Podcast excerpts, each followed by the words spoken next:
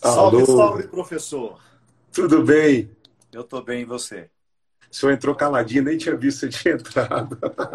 Você é pontual. Tudo bem? Eu estou bem, e você? Tudo na paz? Deixa eu desabilitar momentaneamente aqui os comentários. Tudo bem, graças a Deus. E essa, essa bem rapidinho, e essa ideia hilária de ficar fazendo esses vídeos dos candidatos a vereadores aí, como é Ai, que foi meu isso? Deus do céu. A idade mental não, não corresponde, viu? Eu não sei se eu votaria na Leila Cabeleleila. A Leila acabou de entrar na campanha. Eu senti que ela veio com uma força. Ela tem uma, uma determinação ali.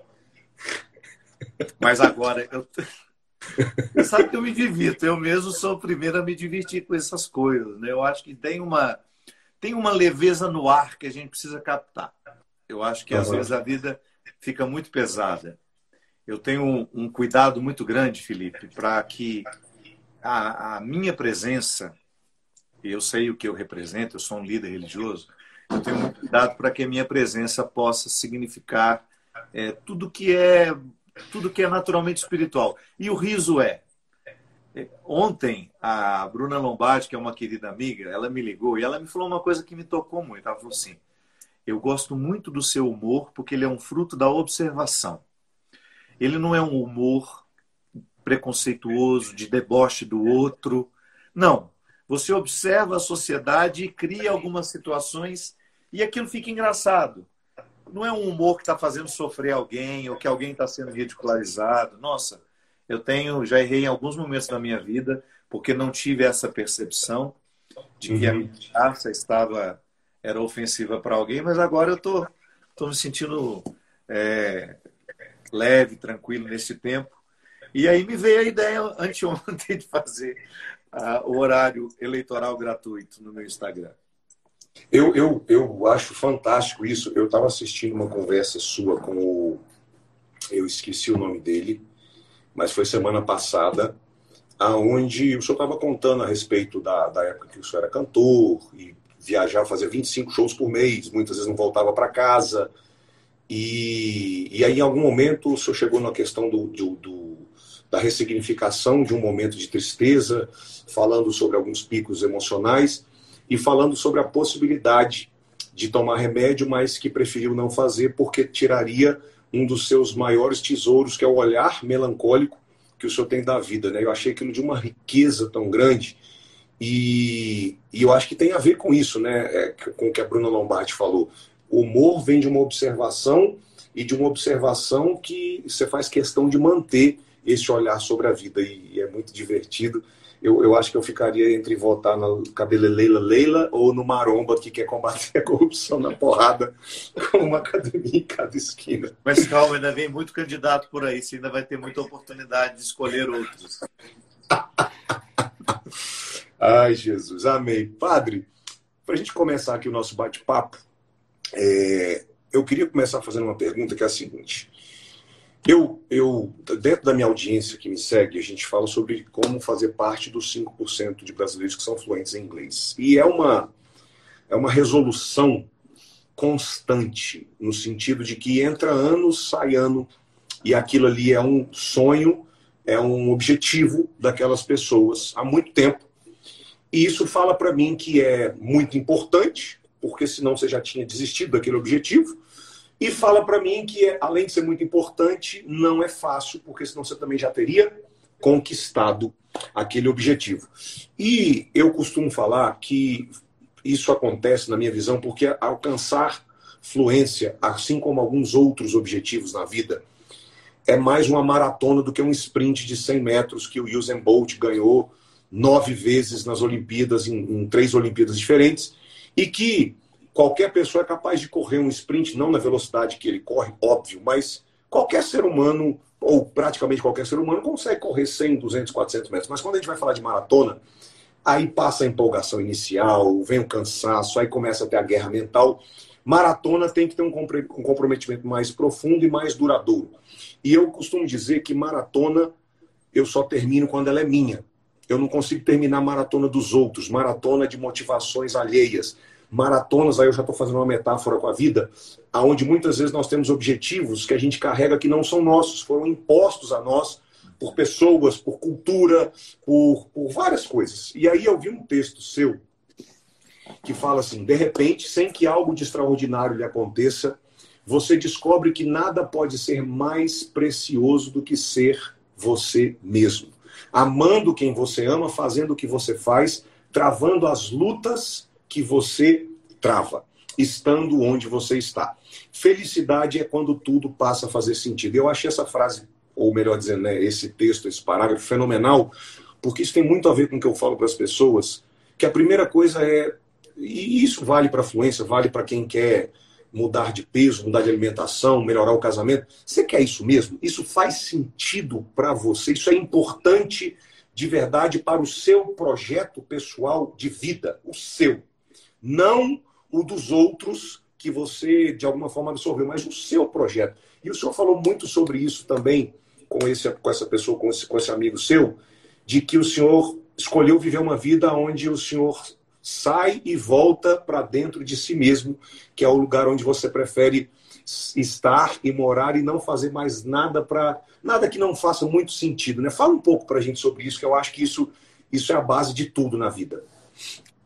O Felipe, eu acredito que por mais que a gente se conheça, por mais que a gente intensifique a busca por saber quem nós somos, nós sempre seremos, sempre seremos inéditos para os outros e para nós. Agora, a possibilidade de ser inédito depende muito do quanto você se cava. É como se você tivesse uma retroescavadeira com o poder de alcançar 5 metros abaixo daquele solo que você enxerga. E você usa toda a possibilidade daquela retroescavadeira. Você chegou ao lugar que aquela retroescavadeira poderia. Mais que aquilo, ela não pode mas ela já lhe fez alcançar muito mais do que você já conhecia do solo. Ok. De repente você busca uma outra que tem uma capacidade de cavar mais profundamente. E aí você entra cinco metros adentro, muito mais do que, além do que você já tinha cavado até então. Eu acredito que o processo do autoconhecimento ele seja muito semelhante. Eu posso ter uma situação hoje que me estimule a me cavar, a me buscar de uma forma que até então eu nunca havia me buscado. A dor tem esse poder, a dor emocional, a dor física não. A dor física ela é desconfortável e você chega um momento que é, você precisa de uma medicação para aquilo te dar alívio. Mas nós somos, é, nós temos uma capacidade de crescer enorme com a dor emocional, que é aquele desconforto, que é uma espécie de, de escavação que as situações fazem em nós nos fazendo chegar a uma perspectiva que era inédita até então. Estava em mim, fazia parte de mim, mas eu não conhecia, permanecia inédito para mim. E eu acho interessante porque eu acredito que a qualidade da vida é, ela esteja muito ligada à coragem que a gente tem de buscar o ineditismo. Então, eu, eu já te disse isso algumas vezes, né? Ter, estou até pensando em aceitar o seu desafio com inglês. O Fábio que eu conheço sabe porcamente inglês. O Fábio que eu já cheguei a ele. Eu sei bem a língua portuguesa, é, gosto da língua portuguesa, sei um pouco de espanhol, me viro bem no espanhol, mas quando eu preciso falar inglês eu travo, eu tenho uma dificuldade enorme. Então, eu sei que no Fábio que eu já cheguei, que eu já alcancei, eu tenho dificuldade com a língua inglesa. Mas eu sei que eu posso. Eu ainda não cheguei a um Fábio que sabe falar inglês porque eu não me dediquei. Eu acredito mesmo que qualquer pessoa que esteja aqui nos assistindo agora, é, é claro, nós temos mais habilidades para umas coisas, menos para outras. Mas o fato é que todo mundo é capaz de aprender inglês. Não é um impedimento, não, não existe um, um limite na inteligência que, a não ser que de fato exista um déficit de inteligência. Nós não estamos falando aqui disso. Existem pessoas que são diagnosticadas com déficit de, de, de inteligência e existem escolas especializadas nisso, vão desenvolver outras áreas. Mas eu sou inédito para mim e posso morrer inédito. E posso Perfeito. morrer sem chegar ao inédito, ao descobrir as etapas deste inédito que me dá condições de ser quem eu sou. E isso põe a vida num movimento muito bacana, muito significativo, muito sugestivo. Perfeito, perfeito, perfeito. Teve alguma coisa, bem rapidinho para gente, pra eu passar para a próxima coisa que eu queria te perguntar, teve alguma coisa assim que, que aconteceu que virou a chave daquele. O, o Fábio que passava 25 noites fazendo show, viajando, para esse Fábio de hoje que, que valoriza tanto essa, essa, esse ineditismo e, e esse estilo que o senhor vive hoje? Quando eu percebi que não existia mais sabor. Eu acho que o indicativo é que a gente precisa respeitar muito. O que você faz lhe dá sabor? Mas você poderia dizer, mas você só faz o que você gosta? Não, não estou dizendo isso. Eu tô, a pergunta é outra. A pergunta é outra. Eu fiz muitas coisas que me davam muito prazer e de repente aquilo foi perdendo prazer. Por quê? Quando eu saía de casa, no início do meu trabalho, Felipe, quando eu comecei a cantar, e eu canto há quase 30 anos, de ir para a estrada mesmo, que às vezes as pessoas acham que você começou a cantar quando você apareceu na televisão. Não. Meu amigo, você não faz ideia de quantos palcos por esse Brasil eu já passei é, tudo para mim era agradável. Fazer a minha mala era agradável, sair de casa era agradável, chegar no aeroporto era agradável, entrar no avião era agradável, depois pegar um outro transporte, chegar na cidade era agradável, me preparar, ficar no hotel esperando era bom, o camarim era bom, o palco era bom, a volta era boa, tudo era bom. De repente, o tempo vai fazendo o seu desgaste natural e a gente começa a perceber que nós vamos perdendo o sabor do, dos processos. É todo um processo que me faz ser quem eu sou. Mas eu tenho um monte de processos particulares e pessoais que compõem o grande processo. Então eu preciso entender aquilo que eu. Então saí de casa, ficou, continuou sendo bom, mas aí eu estava achando difícil a viagem.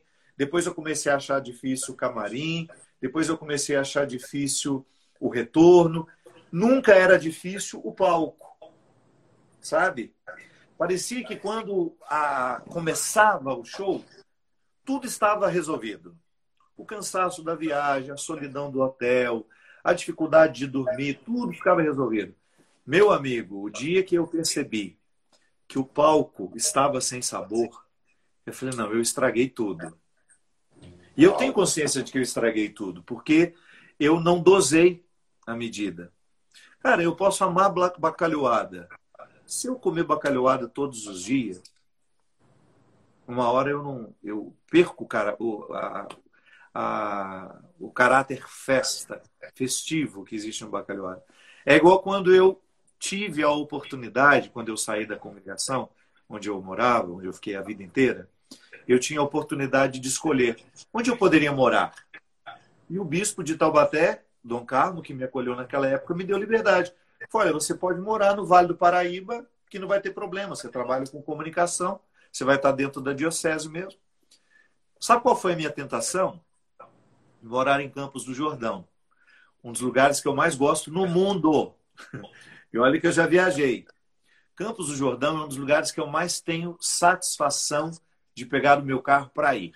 Gosto de tudo. Gosto da cidade, gosto do povo, gosto do que a cidade oferece, eu gosto da paisagem, gosto do clima. E quando eu, eu pensei, eu vou mudar, vou me mudar para Campos do Jordão, eu pensei, não, eu vou estragar tudo. Eu vou retirar uma satisfação que é Perfeito. muito especial para mim. Perfeito. Então eu quero continuar me surpreendendo com Campos do Jordão toda vez que eu entrar dentro do portal da cidade. Fenomenal, fenomenal. Então a gente precisa ter um cuidado. É, nem tudo aquilo que a gente ama, que a gente faz com muito prazer, vai nos realizar a vida inteira. Tudo vira azia, tudo vira má digestão, se a gente não faz nas porções certas. E eu percebi que eu tive um desrespeito muito grande pelas porções. Eu não soube administrar bem o quanto eu estava fazendo aquilo, sabe? Então, no momento que a vida me, me mostrou que nada estava tendo prazer, que tudo estava penoso e por isso que eu estava doente. Síndrome do pânico é isso, né? É quando a alma não quer estar no mesmo lugar que o corpo. existe uma inadequação. Quem tem síndrome do pânico sabe. É pavoroso, porque aqui dentro o seu, o seu espírito lhe pede uma coisa, mas o seu corpo está num outro lugar, vivendo uma situação que expõe aquele espírito a uma fragilidade. Então foi isso que eu identifiquei. Por que, que eu adoeci? Porque num determinado momento da minha vida eu excedi em estar com o espírito num corpo que, que, que ficava o tempo todo é, sem quase que sem descanso, numa rotina exaustiva. Eu acho que essa adequação é muito inteligente, sabe? Eu gosto do que faço, mas nem exagero, pelo tanto que eu gosto, para eu continuar gostando durante muito tempo. Então, para a gente não ser excessivo, nem mesmo quando a gente gosta, cuidado, que você pode esgotar a reserva do que você gosta. Vai com calma. É igual relacionamento, Felipe. Pode ser a pessoa mais maravilhosa do mundo.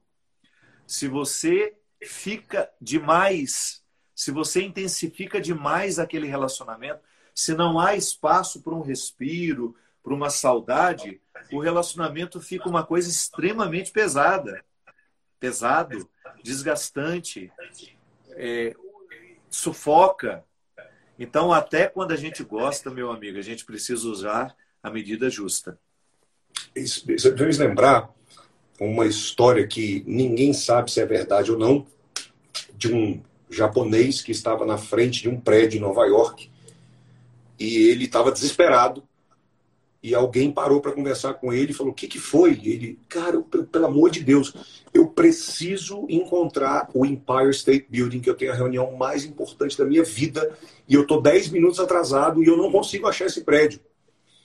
E a história diz que o americano pegou o japonês e virou ele assim, ó. E mostrou para ele, pegou a cabeça dele, levantou, e ele estava de frente para o Empire State Building. E a moral da história é: ele estava tão perto que ele perdeu a dimensão do prédio. Então, tem muito a ver com isso que o senhor falou agora. Às vezes a gente, a gente vai tanto e desequilibra tanto na porção que o grandioso passa despercebido ou então perde até a sua própria dimensão e grandiosidade. Muito bom. Você viu que hoje, padre, eu vim com um repertório para não ficar só no uau, eu estou misturando uau, perfeito, fenomenal. É, estou gostando, bom. você está tendo uma variação. Padre, segunda coisa que eu separei para a gente conversar hoje é o seguinte: eu tenho toda a base que eu trabalho na jornada do inglês é montada na neurociência que defende que o estilo, o processo de aprendizado da criança é o mais efetivo do mundo. E para resumir muito a história, ele diz o seguinte: a criança, em primeiro lugar, ela se expõe ao modelo correto. Ele, essa teoria até defende que nenhuma criança andaria se os pais tentassem ensiná-la a andar ao invés de mostrar como é que anda. Que nenhuma criança ficaria fluente em qualquer idioma nativo que ela esteja sendo criada se os pais tentassem ensinar as coisas ao invés de simplesmente jorrar frases e frases Conversar. e frases que, que são o modelo. Então, a primeira coisa é o modelo, a exposição. Segundo, é o ensaio livre. Toda criança pratica muito ensaio livre. Ela ensaia é, na televisão lá o da dança, ela ensaia falar, ela ensaia ser igual ao professor, ela ensaia caminhar, ela ensaia engatinhar. E a terceira coisa que ela fala é a observação não condenatória. É uma observação que não tem crítica, que não tem um tom de. não tem, não tem um juízo de valor. Por exemplo, o tropeço não é considerado um fracasso, o tropeço é considerado um processo dentro do, do, do, da, do processo de desenvolvimento natural de uma criança.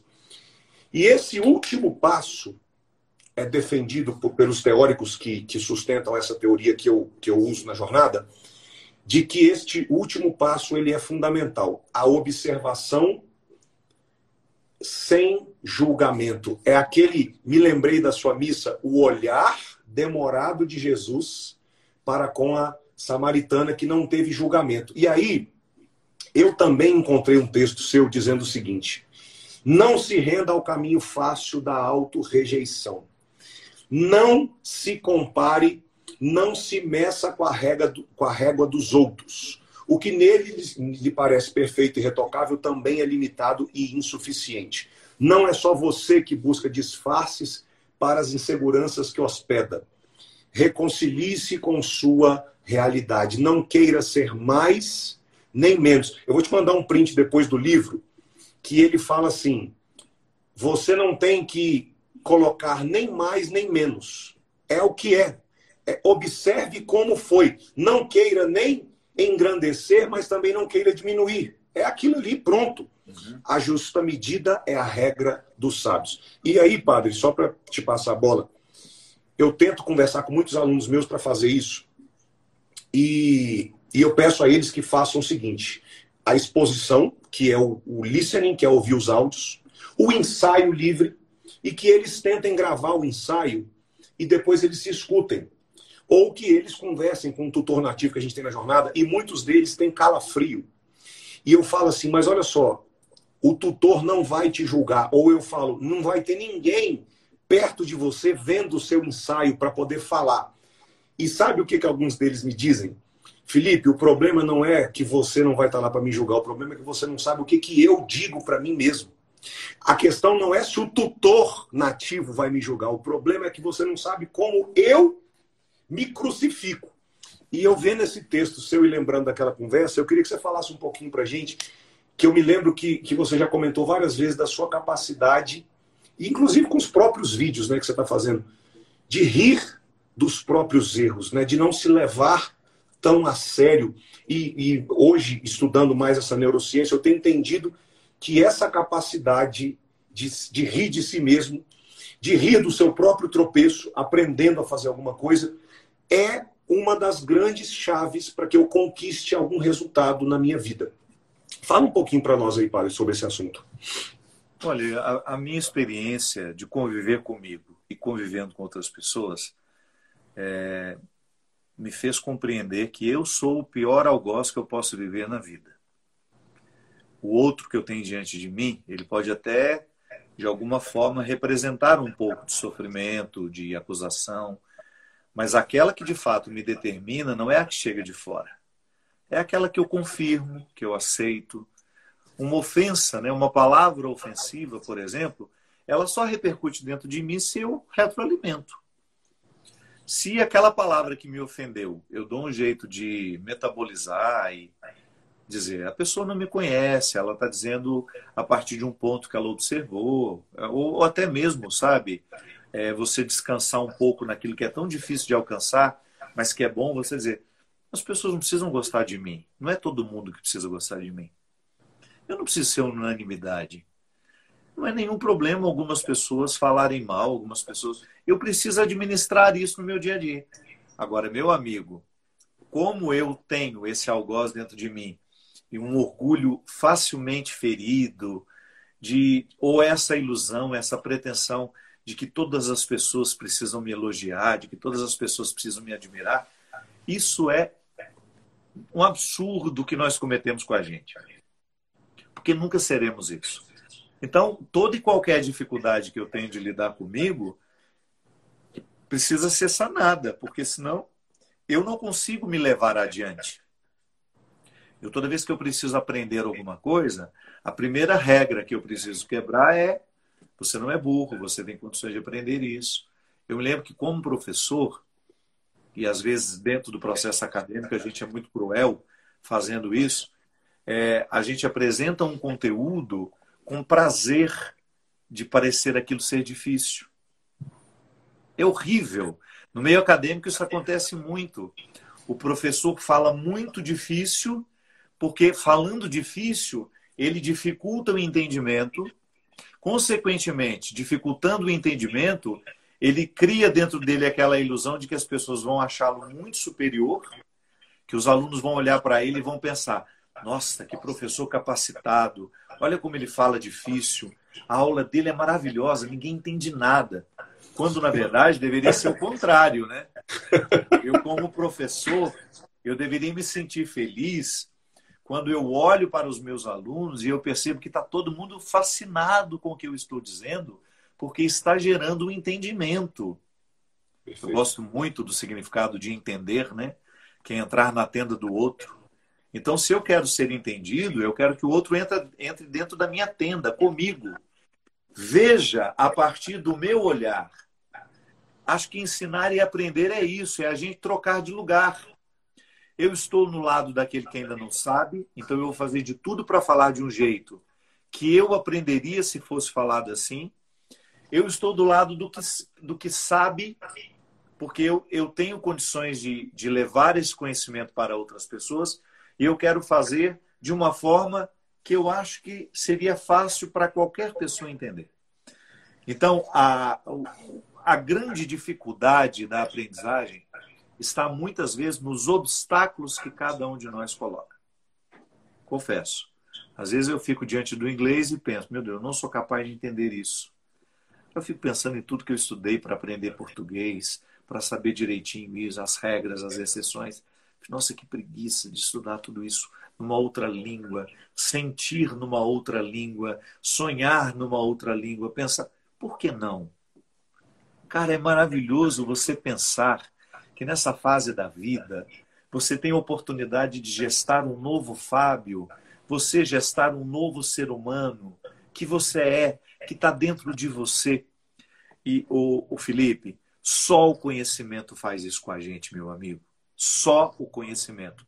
Até uma terapia, quando dá certo na gente, é porque o terapeuta conseguiu ser um parteiro. Conseguiu fazer o trabalho da parteira, que é ajudar-nos a dar a luz a nós mesmos. Não é uma outra pessoa, não. Toda vez que você me ensina alguma coisa, eu vejo lá, eu gosto muito de, de usar as palavras que fazem parte do meu cotidiano. E eu sei que às vezes pode parecer difícil para um, pode parecer uma arrogância. Não. É meu desejo de socializar a língua portuguesa. Nós temos palavras tão lindas, tão ricas, que estão ficando esquecidas porque o vocabulário do brasileiro está cada vez mais empobrecido. Se você for contar o número de palavras que a gente fala no dia a dia, dá muito pouco, no, esse número é muito pequeno. Então eu gosto de escrever de maneira que, pelo menos numa página do livro, o meu leitor tenha contato com uma palavra que eu gostei de descobrir um dia. Sabe? Eu gosto de escritor que me ensina palavras novas. Eu não gosto de ficar lendo um livro inteiro que eu sei tudo que está escrito ali. Não, pelo amor de Deus. Eu quero um livro que desperte a minha curiosidade. Eu quero um livro que nossa, nunca tinha pensado sobre isso. Meu Deus, que visão nova. Não é mesmice, não é senso comum. Olha que pensamento elaborado, que maneira sofisticada de sentir. É igual eu sempre digo, é, eu tenho pavor disso e às vezes as pessoas me colocam nessa encruzilhada. Manda um livro para eu avaliar. eu não sou crítico literário. Eu não sou crítico literário. Eu espero, eu espero do fundo do meu coração que as pessoas parem de me colocar nisso. Ah, eu mandei o meu livro para você me dar uma opinião. Não vou dar opinião. Não vou dar porque eu não sou crítico literário. Eu sou leitor. Eu sou leitor. E eu não posso nem prometer que eu vou ler o seu livro, porque se eu achar que ele não é interessante para mim, pode ser escrito pela minha mãe. Eu não vou ler. Eu tenho uma lista de livros para ler que eu, eu precisaria de quatro vidas e eu sei que eu só tenho uma. Então, o conhecimento para mim é a única coisa que eu não abro exceção. Eu não abro concessão. Eu não acho que eu tenho que fazer caridade lendo o seu livro porque você é meu amigo. Não, eu vou ler o seu livro se o seu livro me interessar. Se ele não me interessar, pode ser que ele me interesse num outro momento. Então, eu, eu toda vez que, eu, que uma pessoa pergunta para mim, você acha que eu devo publicar esse livro? Essa pergunta é sua. Há algo neste livro que não tenha sido dito por outras pessoas? Há algo neste livro que você tenha dito com muita originalidade? Ou que você trouxe uma história com muita originalidade? Senão, nós não temos vocação para a escrita. Não é nenhum problema a gente reconhecer isso. Tem gente que tem isso na cabeça, todo mundo tem que escrever um livro. Não, não temos que escrever um livro. A gente só tem que escrever um livro se a gente tiver assunto, se a gente tiver conhecimento de causa, se a gente tiver um processo criativo aguçado dentro de nós, se a gente tiver uma história muito inédita, impossível de ser passada sem que outra pessoa. Aí sim, mas existem coisas que não são para nós. Então, por exemplo, eu toda vez que eu tenho um projeto de livro diante de mim, eu penso: isso vai fazer diferença no mundo? Eu sei que eu não sou um baita escritor. Eu sei que eu sou um escritor. Eu, eu me reconheço escritor porque eu preciso escrever todo dia. Eu tenho um comprometimento com a língua, com a fala, com a palavra, seja ela escrita, seja ela falada. É o meu instrumento de trabalho. Então, eu, num determinado momento, descobri que escrever o livro me ajuda a estar presente nesse mundo que eu escolhi. Mas eu não tenho. Eu, eu, eu tenho outras, outras situações que as pessoas querem que eu faça e eu honestamente digo, eu não nasci para isso. Cara, então não é nenhum problema a gente reconhecer para o que nasceu, para o que não nasceu. Aí eu estava dizendo, toda vez que eu escrevo um livro, eu sempre esbarro num problema editorial. Agora a minha editora já não me, não me fala tanto disso mais. É, os primeiros livros eles mandavam e falavam assim: você precisa modificar, é, simplificar o vocabulário para ficar mais acessível. Eu falei, não, eu não posso considerar o meu leitor burro nem preguiçoso. Da mesma forma, quando eu pego um livro, eu quero ser acrescentado do ponto de vista de ideias, eu quero que aquele livro quebre em mim o que é senso comum, que ele me abra um horizonte novo e eu quero que ele me ensine palavras. Manter as palavras vivas é uma missão de cada um de nós. Existem palavras porque não são faladas elas morrerão, elas cairão no esquecimento. E eu acho lindo aprender, André. Cara, toda vez que eu aprendo, eu estou nascendo de novo, eu estou driblando a morte. Eu morro toda hora. Eu estou morrendo agora. Você está morrendo. Nós estamos morrendo. Isso não é mórbido. Não deveria ser mórbido para nós. Ai, meu Deus, eu fico aqui pensando que eu estou morrendo. Não. O dia de hoje, ele nunca mais se repetirá para mim. É um dia a menos na minha vida. Eu estou um dia mais próximo da minha morte. E isso não deveria soar para mim como um desespero. Isso deveria soar para mim de maneira responsável. Porque eu preciso buscar no meu dia a dia as situações que me fazem viver. Se por um lado eu tenho um movimento irreversível de morte em mim, eu não posso negar que meu corpo está caminhando para a sepultura. Horrível isso, é? Estou, estou caminhando para a tumba, mas eu não posso negar que aqui dentro de mim agora, no momento em que eu leio uma página de um livro que me motiva, que entra dentro de mim, que acende os meus sentimentos, que aguça o que há de mais nobre em mim, ou eu aprendo uma palavra, ou eu comecei a estudar inglês, comecei a fazer um curso no momento da minha vida que eu nem imaginava que fosse capaz de começar um curso de inglês como o que você propõe. Cara, todas as minhas células começam a ser renovadas. Eu não sei se existe uma realidade humana, essencialmente humana, que tenha o poder de nos ressuscitar mais do que o conhecimento. Eu não sei, até mesmo do ponto de vista místico, religioso, isso é conhecimento, cara. Eu tô, eu tô fazendo agora umas técnicas de, de físicas corporais para dar mais elasticidade ao meu corpo. Eu tenho falado muito disso. Aí eu descubro que eu tenho alguns movimentos humanos, naturais, essenciais ao, ao ser humano, que eu não sei fazer mais. Porque meu corpo enrijeceu.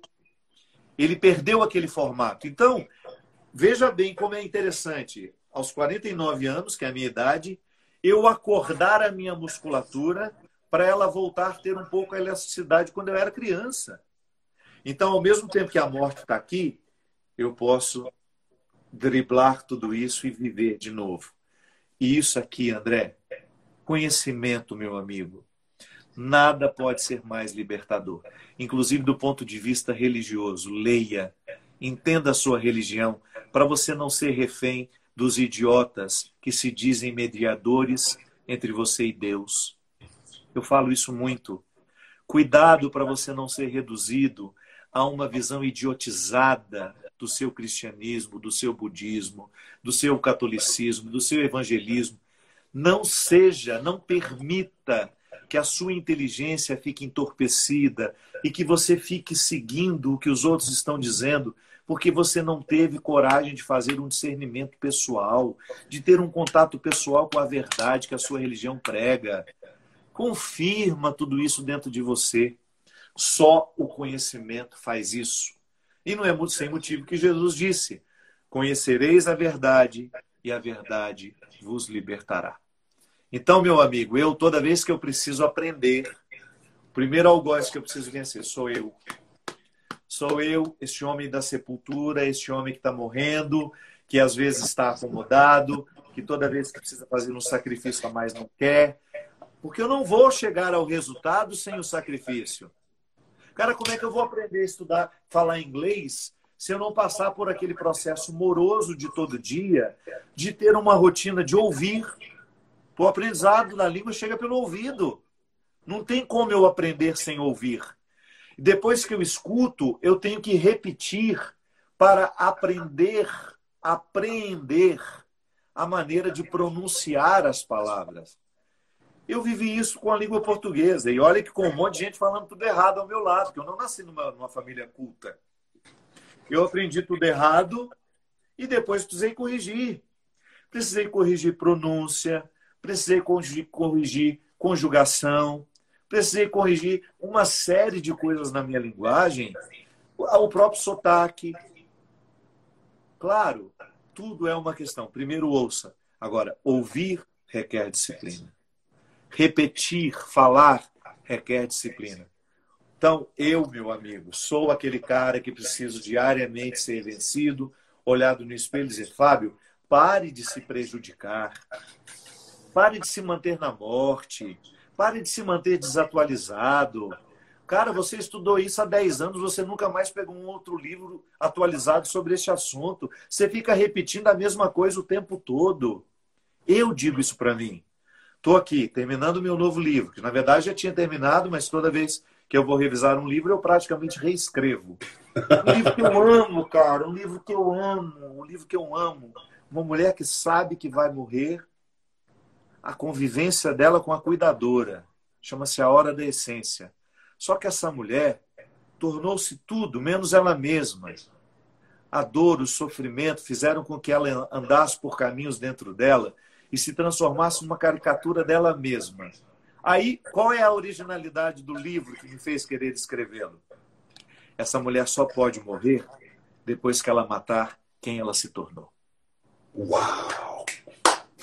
Uau! Aí eu achava que quando eu pensei isso, eu preciso matar quem eu me tornei para morrer na minha verdade. Sim. Eu sei que eu vou precisar enfrentar a morte. A primeira frase do livro é essa, André é, como é que é? Não me engano. Até para morrer, a morte nos pede competência.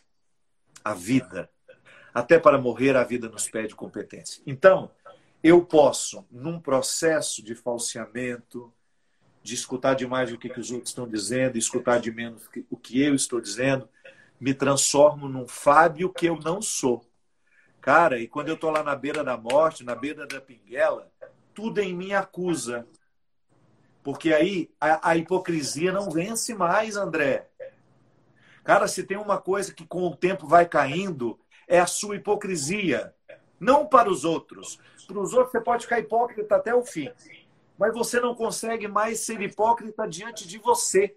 E aí você fica pensando, meu Deus, eu me transformei numa pessoa que eu não sou. Eu abri mão de ser quem eu posso ser porque eu escolhi ser uma mentira, eu escolhi ser, eu escolhi ficar com a cara do rancor, eu escolhi guardar todas as minhas mágoas, eu não metabolizei as minhas mágoas, eu não usei nem metade da minha inteligência. Todas as minhas possibilidades ficaram trancadas dentro de mim. Cara, e eu estou morrendo assim. Não. Não me iludo. Até para morrer a vida nos pede competência. Aí essa mulher, precisa fazer naquele tempo que ela tem, um mês, dois no máximo, ela precisa fazer um caminho de volta. E aquela cuidadora, que é quem parteja o processo, ajudando a pensar, ajudando a refletir, não só cuidando da indigência do corpo, vai dizendo para ela: Sofia, antes de você morrer, precisa matar quem você se. Porque senão não morre na verdade, não morre na essência. Por isso o livro se chama A Hora da Essência. Então é aí, é aqui que eu fico vivo, cara. Quando eu percebo que eu tenho algo para pensar, algo para escrever, algo para partilhar, isso me faz muito bem. E é o que eu gostaria que todo mundo vivesse, de verdade. Eu sou um líder religioso que falo muito disso. Vamos estudar, gente. Vamos, se a gente tem uma religião, vamos aprofundar nessa religião para a gente não ser fantoches e repetidores de fórmulas prontas. Que eu vai indo, eu fico até com preguiça de gente religiosa, porque são as mesmas frases, os mesmos chavões o tempo todo, as mesmas formulações que parece que não estão refletidas, não estão degustadas. É apenas uma coisa que decorou, coisa que os papagaios sabem fazer. Ensina o papagaio e ele repete um discurso, o Felipe. Mas não creio que isso nos mantenha vivo, meu amigo. Fazer repetição do que os outros estão dizendo. Não. Como médico, cria sua originalidade. Você sabe medicina igual todo mundo, mas você tem um jeito único de ser você. E esse jeito único de ser você que vai fazer com que o seu trabalho como médico seja diferente. Você é um professor de inglês. Quantos professores de inglês tem no mundo, André? Quantos professores no mundo estão ensinando e oferecendo cursos online como você está oferecendo? Cara, mas você pôs a sua essência no que você faz. É diferente, meu amigo. É muito diferente quando você encontra uma pessoa plenamente presente naquilo que ela faz. Eu não sei se o plenamente é um, um atributo que se diz respeito a nós, que diz respeito a nós, de qualquer forma a gente tem a pretensão de dizer que eu estou pleno aqui. Não. Para estar tá pleno falta muito, mas eu preciso pelo menos estar inteiro naquilo que eu faço. E volto a dizer, nada me torna mais inteiro do que quando eu estudo, do que quando eu conheço, do que quando eu entro dentro dos mistérios humanos, dentro dos conhecimentos humanos, e ali eu percebo que algo se acendeu dentro de mim e que eu fiquei uma pessoa melhor por ter tido aquela coragem. Uau! uau. Agora, agora tinha que ser o uau, não podia ser outro. Padre, eu, engraçado que eu tinha separado uma frase sua: o conhecimento produz contrações que nos fazem nascer de novo, mantém ativos os ciclos da nossa evolução. Quem nos mata não é a morte, mas é a ignorância, né? É o que você tava acabando, é o que você acabou de falar agora, né? Como é que é o nome desse livro? A hora, a hora da essência. Eu achei que seria falar dos diálogos imaginários com Ana Maria. Não é. Esse ainda não, não sabe. Esse, esse livro chama-se A Vida é Cruel, Ana Maria. A, vi, a Vida é Cruel são diálogos que Ana nunca Maria. aconteceram com a não, sua mãe. Não, não. Esse ela nem imagina que eu falei isso com ela, imaginando. Mas ele vai sair um dia ou ainda é dúvida? Vai, vai sair, se Deus quiser. É um livro que eu não tenho coragem de terminar, né? Mas eu preciso terminar uma hora. Padre, para a gente fechar aqui, é, só Vamos fazer preciso... o seguinte: o Fala. nosso assunto está tão bom que eu gostaria de voltar numa outra live e a gente começar com essa questão da ignorância. Pode? Pode, claro, com certeza. Você me, faz, você me faz um encerramento aí agora, eu me despeço, mas eu gostaria muito de nós darmos continuidade a isso, que eu acho que foi que é um assunto importante. Você que está nos acompanhando agora, que dia que a gente pode fazer outra? Cara, eu acho que a gente poderia. Ó, a gente fez hoje 8h47. Amanhã é sexta-feira, sexta-feira é, é, é, osso, né? No sábado, sábado à noite. O, o, povo prefere esse horário? O povo gosta desse horário mais à noite. Esse horário assim. é bom? Tá bom. Então, sábado, vamos continuar esse assunto? Eu gostaria muito, é, até de amadurecer um pouquinho para a gente continuar, sobre como é fantástico quando a gente experimenta os pequenos passos da quebra da ignorância. Que às vezes a gente acha, André, que a ignorância vai ser quebrada com um diploma universitário. Não.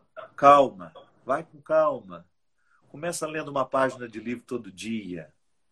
Imponha-se essa regra. Mas não é o Pequeno Príncipe. O Pequeno Príncipe você lê numa sentada. Eu estou falando de uma obra que vai te exigir um pouco mais. O Pequeno Príncipe é uma obra linda para você ler a vida inteira todo dia. É, eu brincava que eu tinha implicância com o menino, mas já estou curado. A gente precisa, a gente precisa ter, a gente precisa ter livros de cabeceira.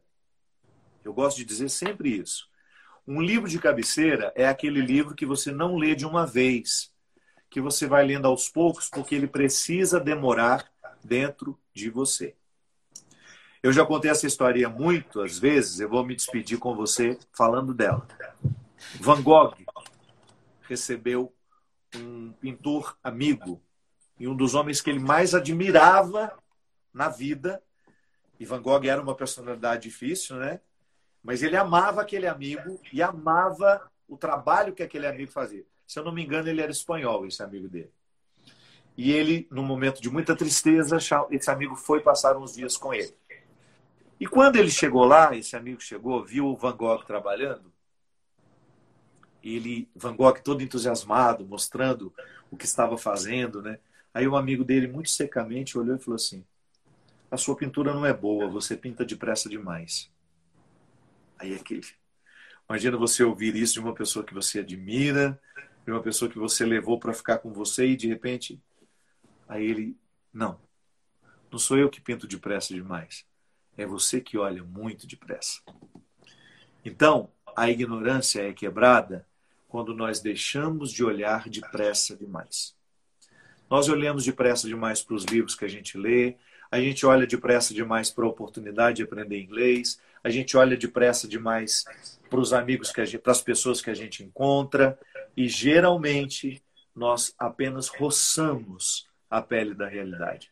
A ignorância se quebra quando a gente abre a porta e adentra os cômodos mais escondidos que aquelas realidades podem nos oferecer.